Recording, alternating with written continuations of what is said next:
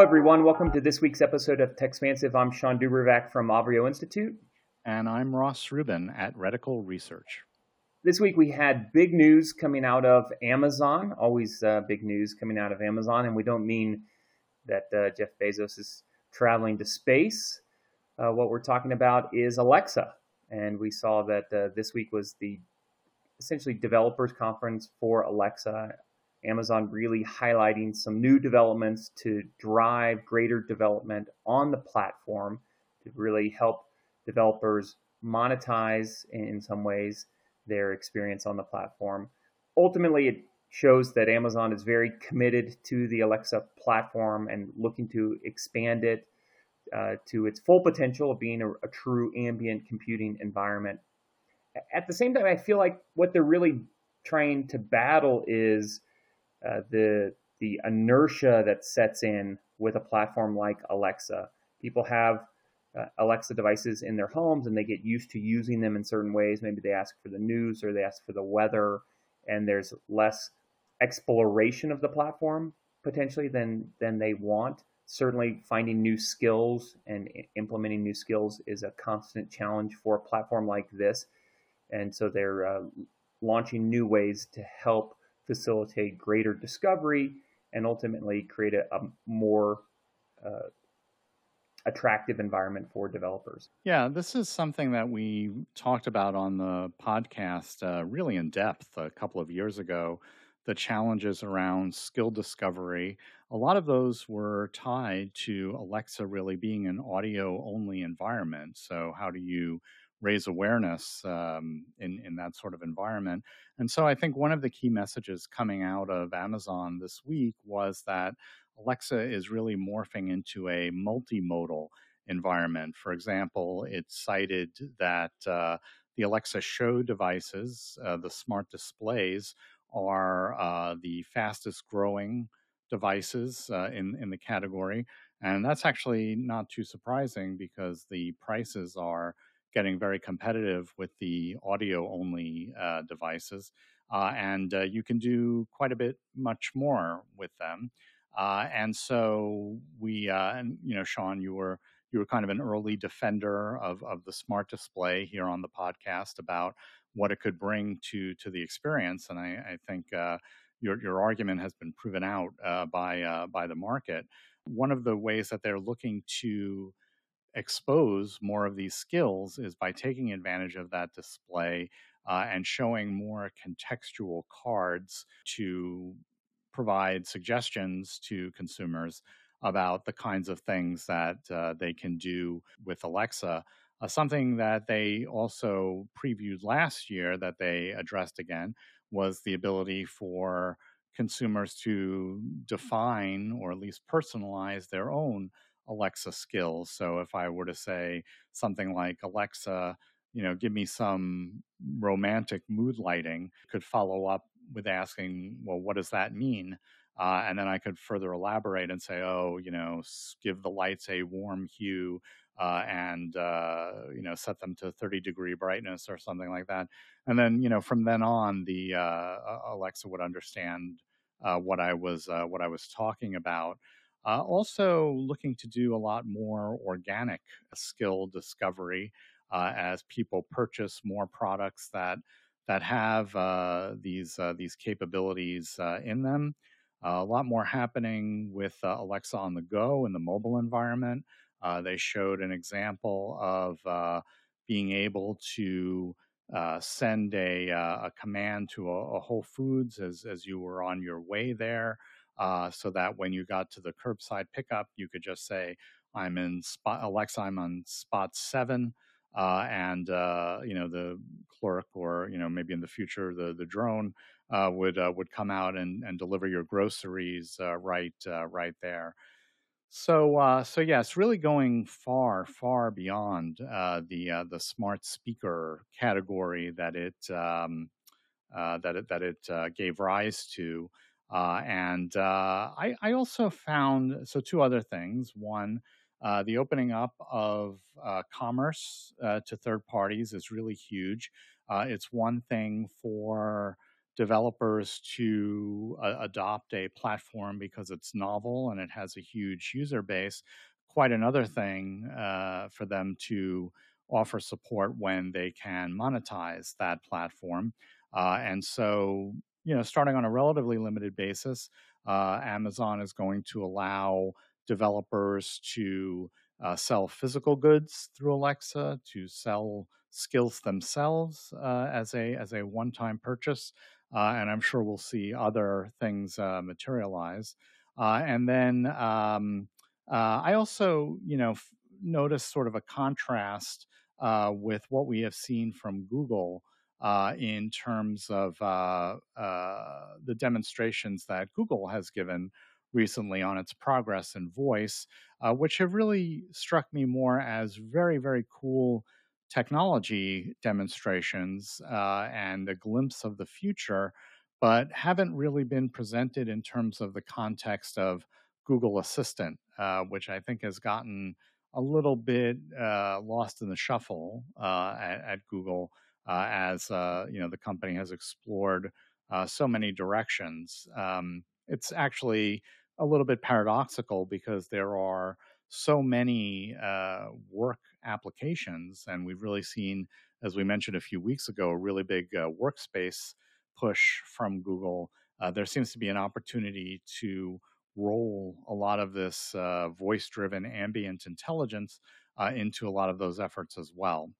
But uh, but overall, you know, real update on the state of Alexa, the progress that Amazon has been making, the uptake, uh, and uh, I would argue the most significant uh, updates to Alexa as a platform uh, that that we've ever seen uh, from from Amazon. It's clear that early efforts were all around uptake and trying to get people to get the devices in their home to try the devices. You saw uh, price points on some of the entry level Alexa devices and, and Echo devices come in at, at really attractive, very low prices. So you could give them as, you know, ho- holiday gifts. You could make them uh, very inexpensive gifts. And now the next big step for them is to to move to a, a first a, a, more ambient computing environment to move away from a a transactional experience, which is what it really is right now. Today, I have to ask Alexa to enable skills. I have to ask Alexa for for what I want, and they really want to move it to your point, Ross, to make it a, a much more natural and intuitive experience and a more ambient experience. And then the other piece is to uh, to create an environment that is very attractive to developers that they will take full advantage of both the the audio features of Alexa, but also as as you noted, the screen features of Alexa. So consumables, those are the the physical being able to sell the physical goods, but then also paid subscriptions or or in skill purchases. And I think you are going to see some really interesting applications from some of the the major brands using Alexa to monetize off voice, I guess, or off app uh, transactions. So we've already seen uh, some suggestions that companies like Domino's and McDonald's will take advantage of the Food Skill API to create a more seamless experience where you can uh, move the customer from an Alexa experience into actually making a, a transaction. We've seen them white label Alexa for in the in vehicle experience, and it looks like they're going to expand that into other spaces. So I think that's a really interesting opportunity. And I think it's also useful for Amazon and for Alexa because what it will do is it will put more users on the platform which means they have more data in which to really decipher well, what the person is asking for, what the skills are that, that need to be deployed and developed. I think it will help them in uh, discovering new services that Amazon offers. Uh, they talked a little bit about their uh, Alexa replenishment support, so you'll be able to just uh, say that you want more detergent or more other things. This is uh, definitely a space that Amazon has been very interested in and active in. They had the uh, you know the buttons there for a little while that you would put next to your appliance, like next to the the washing machine or the dryer, and then you could just hit the button and it would automatically order you more detergent or whatever you programmed it to do. They've discontinued those, but I think the idea of having Amazon replenish supply for you is something that they are very interested in, and it's definitely a direction we're moving towards. I was pretty impressed by the partnership uh, announcements, uh, Shawn. To your point, there uh, are they're doing uh, partnerships with brands like uh, Carrier, uh, getting much deeper into the telematics space, so that if, for example, an air conditioner needs a new filter, or you know, there there are other household items that need consumable replacements, it will be able to order that automatically. Uh, one of the sort of hands-off transactions that uh, that that they were touting. Uh, we've seen a lot of these in the home automation space.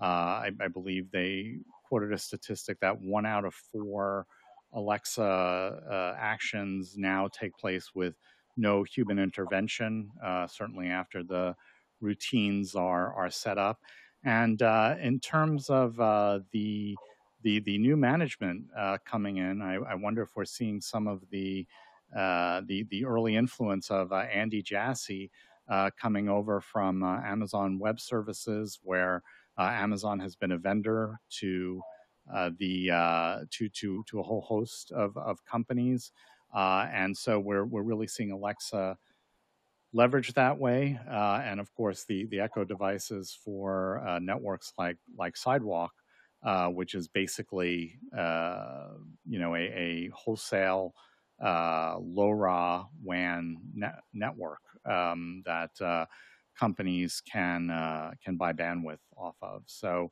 Um, so, so yeah, um, reaching out in, in a lot of different directions. Uh, also, I, I, think another concern as they start getting more aggressive on Alexa as a platform is uh, the, the, the kinds of uh, of issues that have affected many app stores. Um, you know, what what will the revenue shares look like? Uh, what will the privacy policies look like? Uh, this is something that's uh, you know particularly on privacy. It's something that uh, certainly as of last year, Amazon has started touting as, as a far more significant priority for for it and for Alexa how do you balance that against the needs of developers or desires of developers to have more data uh, about uh, not only their users but but potential users as well especially if you're going to try doing all this cross pollination to to expose skills? Uh, in in some ways it's a trickier issue than uh, than the smartphone based app stores face I'm excited to see what comes out of this and what companies are able to do. I'm excited to see the integration of Alexa with other platforms, mobile phone or, or other experiences we might be doing, really being able to move some of those interactions offline, I think is really interesting. I have been a long time user of, of Alexa from really from the very beginning. And even with my own use, I see that I kind of fall into a pattern where I'm calling for the same skills or the same routines I'm using it in kind of the same way. And if I get some new devices that integrate with Alexa, then I integrate them, but it kind of stops there. So really opening it up to new opportunities, I think, is a, a really great direction for Amazon to move. In other news this week, we saw that uh, Zoom is making the uh, first billion dollar purchase in its uh, young life. It is acquiring Five9 and uh, really looking to extend its uh, its presence beyond just uh, video conferencing. Uh, Ross, you noted it's uh, it's time now for Zoom to compete with the rest of the world as the world starts to open up and we start to go back to the office, presumably. And uh, you're seeing Zoom take advantage of what is still a, a, a very high stock price. It's worth noting that this was an all stock deal so they're using some of that uh, currency to buy potentially companies that will define their future. And this is one of their first big bets in that direction. Yeah, this is really what I would consider their first vertical application, and it, it makes sense. Uh, customer service, we've really seen this evolution from from audio, sometimes really poorly designed uh, IVR applications to chatbots. And actually, you know, speaking, uh, going, going back to Amazon for a minute, I can remember when one of the features that they tried out on the uh, the tablets, the Fire tablets in the early days was a feature called Mayday that allowed you to access a live human when you needed uh, tech support and, and orientation. Uh, ultimately, they they dropped that feature, but uh, as we become more comfortable and the default really becomes more around video, I think that it will, you know, it makes sense for more of the customer service applications to to move to video. There's uh, certainly value for the company providing the service and being able to see facial cues and expressions and better, you know, in some cases even for the uh, for the customer to hold up a product, uh, uh, you know, if it's a if it's a smaller product that will fit in frame that's that's having an issue. Uh, and uh, and likewise, I, I, think for the uh, for for the person initiating the call, uh, because uh, I think that you know seeing a face on the other side uh, will be more humanizing and probably more of a calming presence. And my suspicion is is that it would really cut down on on some of the you know really uh, vitriol filled exchanges uh, that uh, that that we sometimes see. Um, although I'm sure not completely, uh, but uh, but in any case, it it should serve to humanize it. Yeah, I completely agree with that. it will be interesting to see how we how we use it, how companies will use Zoom, and how they'll integrate video chat with customer service. Your point about being able to physically show a product or, or, virtually show a product, if you will, in, in that setting. Uh, I think that's a really interesting approach. And then seeing another human on, on the other end will hopefully uh, diffuse some of the uh, strong emotions that happen in, in some of these calls. Uh, we're also seeing Zoom uh, revisit some of these more lifestyle oriented uh, applications that we first heard them talking about more last year. Uh, one funny uh, headline about its recent initiative uh, mentioned that Zoom is is adding games, uh, but but not the, not the kind you you want to play. Uh, they're really focused more on uh, team building, and it kind of plays into, or I would say that it's certainly complementary to some of these more lifestyle driven activities and Zoom Life and and offering or, or showcasing yoga classes that uh, uh, that that that marked some of its uh, early content initiatives. So while uh, this customer service uh, application and, and move into that business uh, will likely be far more short-term profitable endeavor. you know, this this is really Zoom's. Th- this is really their their uh, their play to move beyond commodity video chat? I think the thing here is they're trying to move into a world where they can exist in a hybrid environment or when a work is in person. So if you go back to the pre-pandemic world, we might have done some team building exercises in an in-person meeting. We might have been part of a work group that uh, was focused on certain things. So, for example, uh, there was some talk that Weight Watchers will eventually be part of this. That was something that was happening already in offices in the offline world. Then, when we moved online, my sense is, at least early on, much of that didn't carry into the virtual world. We were focused much more on um, meetings to drive specific actions and, and productivity and we weren't focused on some of the social aspects of the work environment. And that's what a lot of people talk about the Zoom fatigue because it was tiring to be in front of a video screen all day. You weren't having some of those uh, light interactions. And so Zoom is is trying to to attack that head on by offering some of those more social interactions that were taking place in the workplace.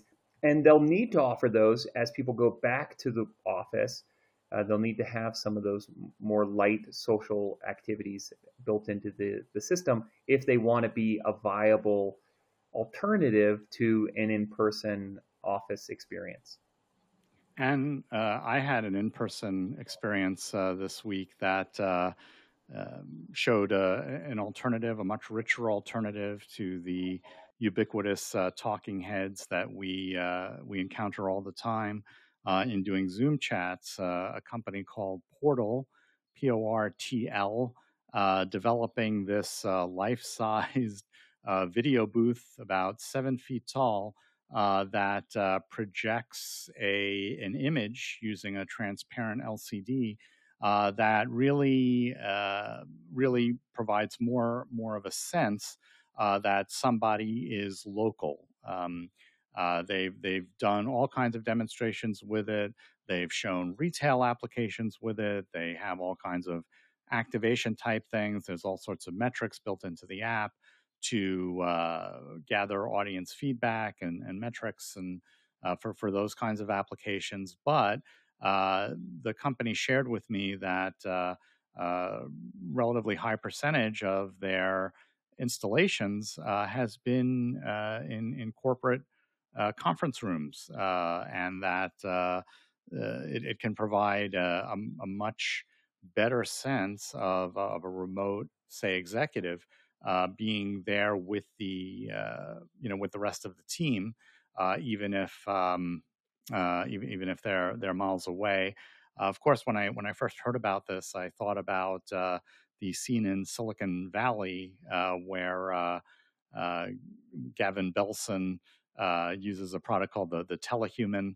Uh, and because of uh, various uh, bandwidth issues, uh, it, it, sort of you know devolves into into a very comedic scene. but but this you know at least in, in the relatively controlled environment I saw it worked worked very well. you know they they have a lot of lights lighting up the box, so it, it, really it really draws attention to it. Uh, it's certainly not a, a true hologram, uh, but again, uh, because you're seeing the person life size uh, and their full body, uh, you can pick up on a lot of cues, uh, posture. you can even, you know, move back and forth. You see kind of the floor moving below them, hand gestures, things that are are just much more difficult to to pick up uh, on uh, on a typical Zoom call. And uh, again, going back to Google for a minute, uh, they they showed off. We we talked about it on the podcast. This sort of like meeting room environment where you're face to face with someone who's seated, and it's it's much more like it being in person. Uh, and this is just another take on uh, that that kind of um, remote interaction uh, that that provides a a much more something much closer to an in person experience. And I think we're going to see a lot more of these type of things. Uh, I would argue that the office is not ready for a, a, hybrid work environment. It's not built to manage a hybrid workforce, and I think that you're going to see them have to deploy new technologies to really drive the office into the future if hybrid work really is what that future looks like. So uh, we're going to see a lot more technologies like this to come. Uh, in our final story of the week, we got greater clarification from Netflix this week on what the future of gaming on Netflix looks like. We talked a lot about this in the last episode of Techspansive. So if you didn't hear it, we encourage you to go back and, and take a listen. Last week when we were discussing it, there was still a lot of uncertainty about what Netflix was going to do for gaming. And now they've made it clear their focus, at least initially, is going to be on mobile gaming. They're going to offer it for free, so no additional charge, at least for now. And uh, it looks like they're really going to go head to head with Apple Arcade, which Ross, in last week's episode, you pointed out could create a lot of, uh, of potential issues and friction there, since Apple restricts apps from being quasi uh, game platforms and and uh, and show, and uh, stores essentially. Well, mobile games uh, is in one sense low hanging fruit. Uh, you know, you you want to be on mobile anyway, and if you're going for a mobile first game design, uh, at least you avoid a lot of the controller issues that have been problematic for Stadia and Xbox Game Pass, and trying to move these PC and console titles to the to the phone.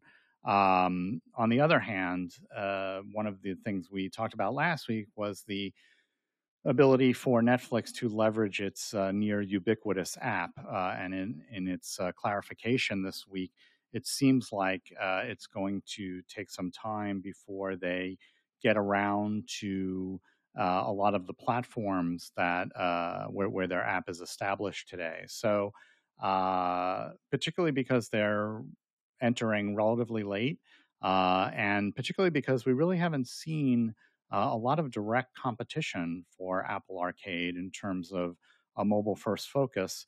Uh, they're um, they're they're taking a, a very different approach uh, than than we've seen from a lot of the cloud gaming providers. Uh, so we'll you know see if, if that pays off and how they can move it to other platforms eventually. I, think it makes a lot of sense because I think they have the demographic on the platform that will take advantage of games. You think of Stranger Things and the audience there, they clearly have the opportunity to expand gaming uh, with respect to some of their original content. So there could be some really interesting tie ins uh, for some of those things. They've already done a little bit of that, but this will expand that and it, it will expand it in their platform. So I think there's some really interesting opportunities for them. We'll see where, where that goes. Yeah, excellent point regarding the IP and, and franchise opportunities. That's a great place to end uh, this week's episode of Techspansive. Thanks again for joining. I am Shawn DuBravac. You can find me on Twitter at Shawn DuBravac. And I'm Ross Rubin. You can find me on Twitter at Ross Rubin. Thank you for listening.